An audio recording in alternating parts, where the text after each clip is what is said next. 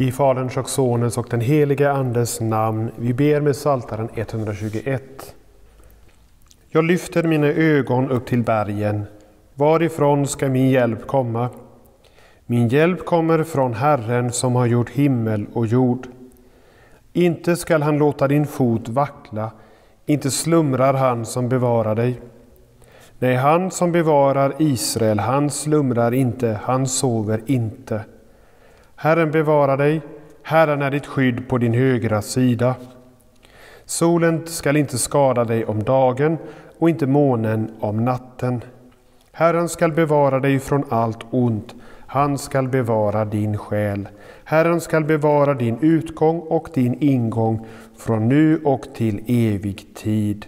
Ära vare Fadern och Sonen och den helige Ande, så som det var av begynnelsen, nu är och skall vara från evighet till evighet. Amen. Vi har kommit fram till den sjunde bönen i Fader vår. Utan fräls oss ifrån ondo, ber vi. Vad är det, frågar sig katekesen. Vi ber sammanfattningsvis i denna bön att vår Far i himlen ska befria oss från allt ont i kropp och själ, ägodelar och rykte.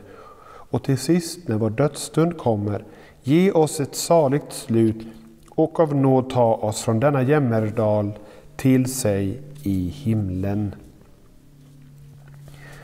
Det lilla ordet utan binder samman bönen. Inled oss inte i frestelse, utan fräls oss ifrån ondo. Vi talade om frestelserna förra avsnittet. Kampen mot frestelserna är livslång och ständig. När en frestelse övervunnits kommer en annan istället.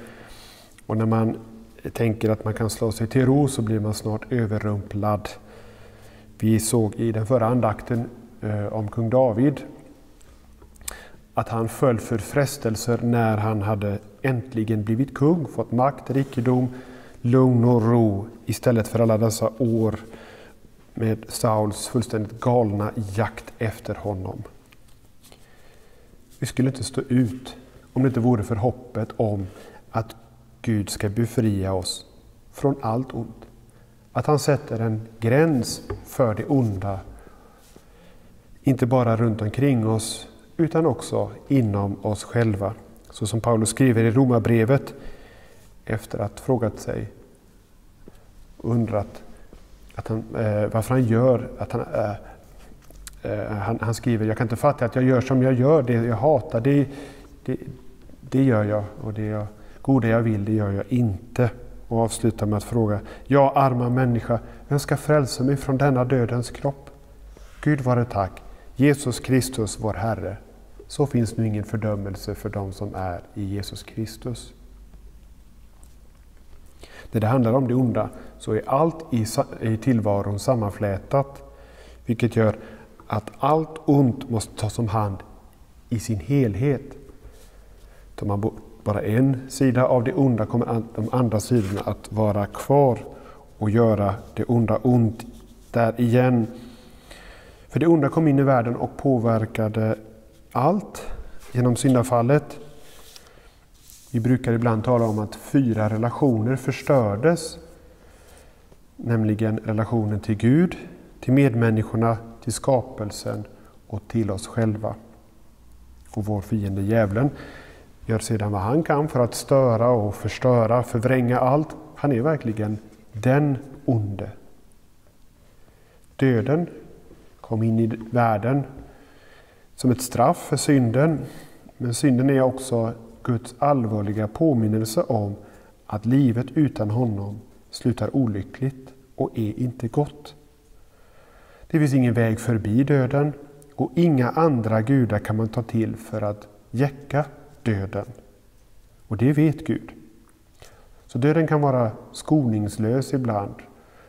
Eh, obarmhärtig, oväntad, plötslig, oönskad. Men djupast sett är döden Guds hjälp till oss för att besinna vårt eviga väl.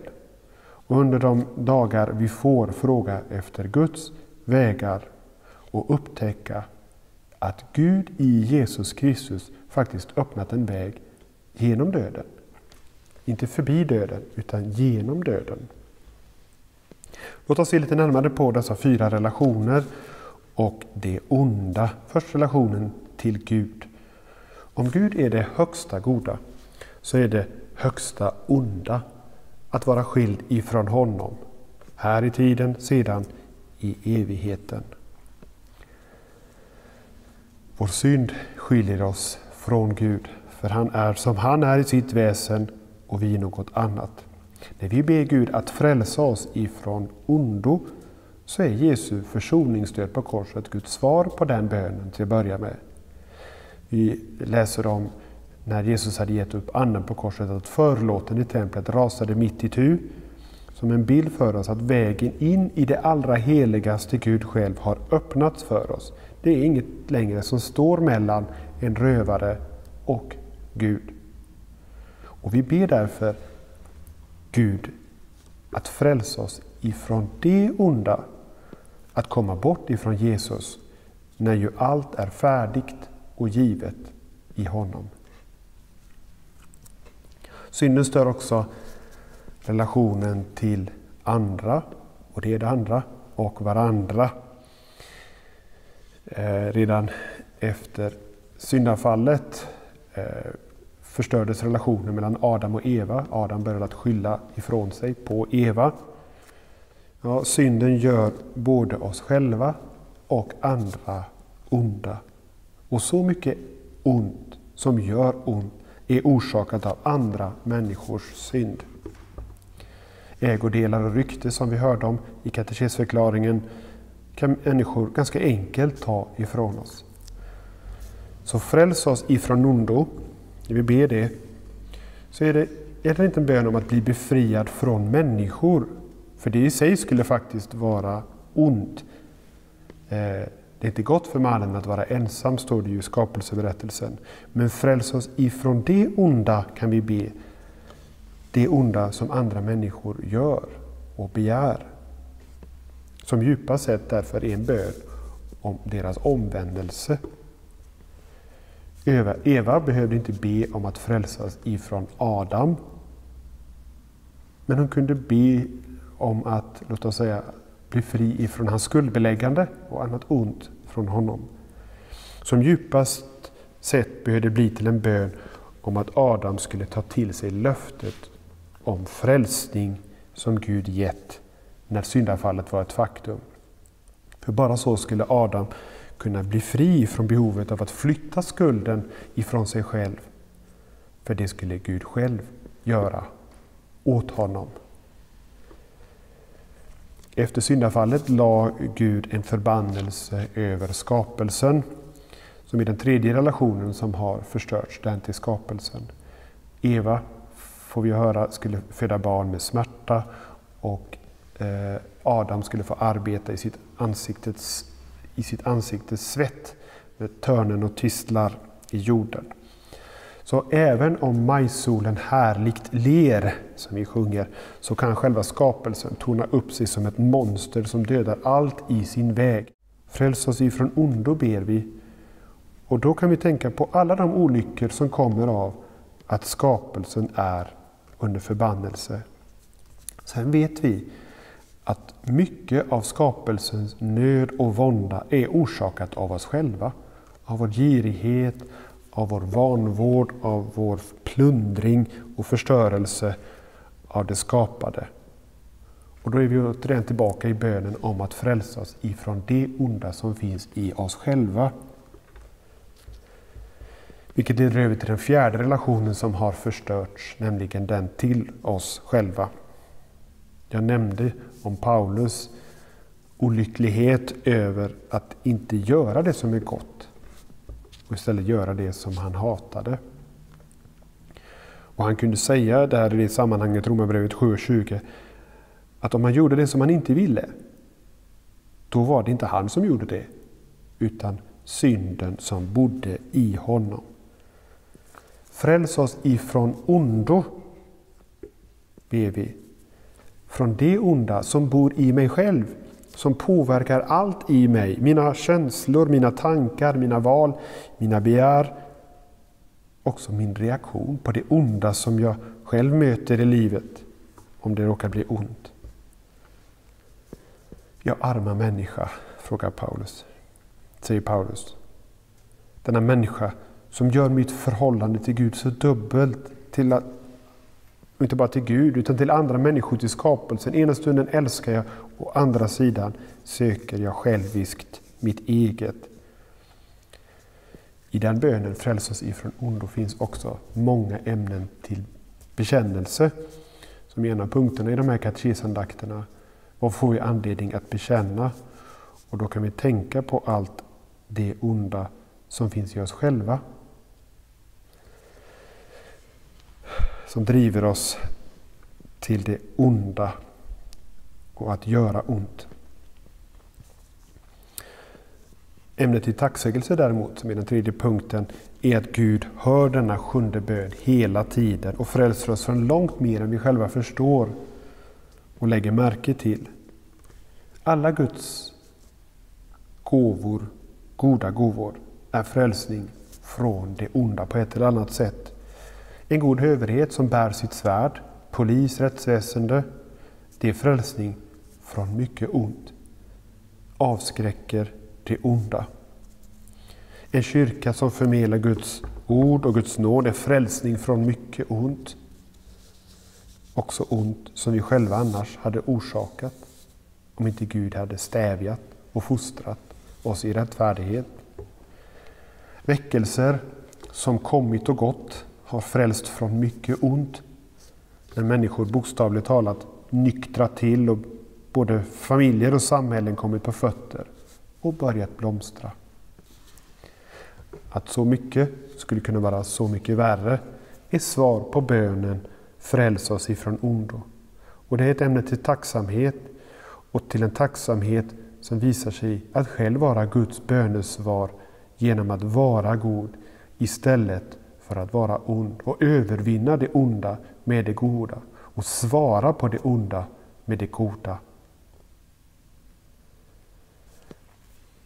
Till sist ber vi om att frälsas ifrån en ond död. Människor har dött på många svåra sätt i alla tider. På slagfält, genom skeppsbrott, för vilddjur, i barnsäng, under våldsam smärta och ångest, vid skild ifrån nära och kära, vid tidpunkter som känns alldeles fel. Döden slår hårt. Döden slår olika.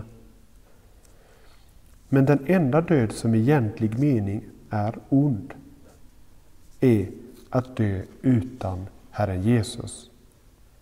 Den korsfäste för våra synder och den uppståndne och levande. Även om man skulle dö fridfullt och mätt på att leva så väntar den eviga domen på andra sidan. I den utgåva av katekesen som vi använder eh, oss av i de här andrakterna så finns det en bild på den fattige Lasare som insomnat i Herren, Lukas 16. Han hade fått ett svårt liv, ett hårt liv och också en svår död. Men en salig död då han fördes av änglarna till Faderns härlighet som det berättas om i liknelsen. Nu var där en, eh, en annan man, den rike mannen, som citat hade fått ut sitt goda här på jorden och plågades skild ifrån Guds paradis. Men Lazarus, han hade satt sitt hopp till Gud. Det, det framgår inte eh, direkt i liknelsen, men vi kan ana att det var så när vi tänker på det att i den här liknelsen har personen Lazarus fått namn. Det är den enda liknelsen där en person har ett namn. Och Lazarus betyder den som Gud hjälper eller den som Gud visat barmhärtighet emot. Och det visste och förstod Lazarus också när hundar slickade hans sår i hans armod och när han till slut somnade in i Faderns armar. En salig död, en god död, är att i tro på sin frälsare hoppas på att han, Guds lamm, tagit bort alla synder och att där syndernas förlåtelse är, har liv och salighet hos Gud själv i evighet. För det är Guds slutgiltiga svar på den sjunde bönen. När det står om det himmelska Jerusalem som kommer ner på jorden i Uppenbarelseboken 21 så står det att Gud också då gör allting nytt. Och det består i, när det broderas ut i texten, att Gud själv kommer att vara med dem och bland dem, bland oss. Och att det inte ska vara någon död, ingen sorg eller gråt eller plåga. Och andra eh, Petrusbrevet fyller i att vi väntar på nya himlar och en ny jord där rättfärdighet bor. Och när Herren kommer och förnyar gör allting nytt, då kommer de som tillhör Herren bli renade och förnyade och vara så som Herren själv, rena och rättfärdiga och så passande för den nya skapelsen och det himmelska Jerusalem. Medan de som förkastat Herren Jesu nåd själva blir förkastade från Guds ansikte. Men det kommer inte då längre att finnas någon anledning att be Gud frälsa oss ifrån ondo. Vi kan sammanfatta vad vi har lärt om den sjunde bönen med sju korta böner, eller vad vi får anledning att be om när vi har eh, studerat detta avsnitt i katekesen. Utifrån de fyra relationerna ber vi Gud frälsa oss ifrån allt det som stör vårt förhållande till Gud, när han i Jesus Kristus skänkt oss allt. Och vi ber också om ett gott förhållande till andra och varandra. Att vi inom oss själva, det är det tredje, övervinner det onda med det goda, samlar glödande kol på deras huvuden som gör oss ont. Vi ber också om att kunna vara goda förvaltare av skapelsen och skapelsens gåvor, det är det fjärde. Och inte misströsta när skapelsen slår hårt emot oss. Vi ber Gud för det femte att frälsa oss ifrån den ondes alla listiga eh, knep och knåp.